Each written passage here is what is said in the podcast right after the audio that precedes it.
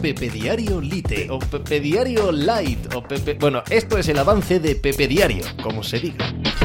Hola, ¿qué tal? Hoy estamos a viernes 22 de septiembre del año 2023. Cuando un equipo en la NFL es grande, gana partidos como el de esta madrugada de los San Francisco 49ers. Lo hace aunque le falte uno de sus mejores jugadores, Brandon Ayuk, aunque claro, si te pones a analizar mejores jugadores de, los eh, San Francisco 49ers, es un poco como los discos buenos que hay ocho singles, que hay, hay, una cantidad enorme de canciones. Pues claro, que les falte uno es lo natural, es lo normal. Casi cada semana faltará alguno. Brandon Ayuk faltaba ayer, les faltó esa capacidad para generar eh, yardas after catch desde los, eh, las jugadas más cortas, desde los screens, desde la, eh, bueno, el tratar de evitar el blitz ridículamente alto de los New York Giants y aún así consiguieron vencer con cierta claridad tanto en el marcador como en la manera de jugar.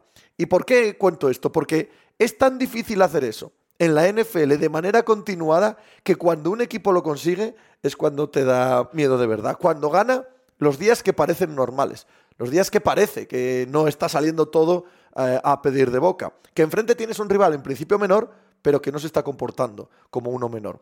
3-0 para los San Francisco 49ers y probablemente el equipo que más miedo me da de toda la NFL. De eso y del resto de la actualidad hablamos hoy como cada día en Pepe Diario. Hala, hice hacer algo por ahí.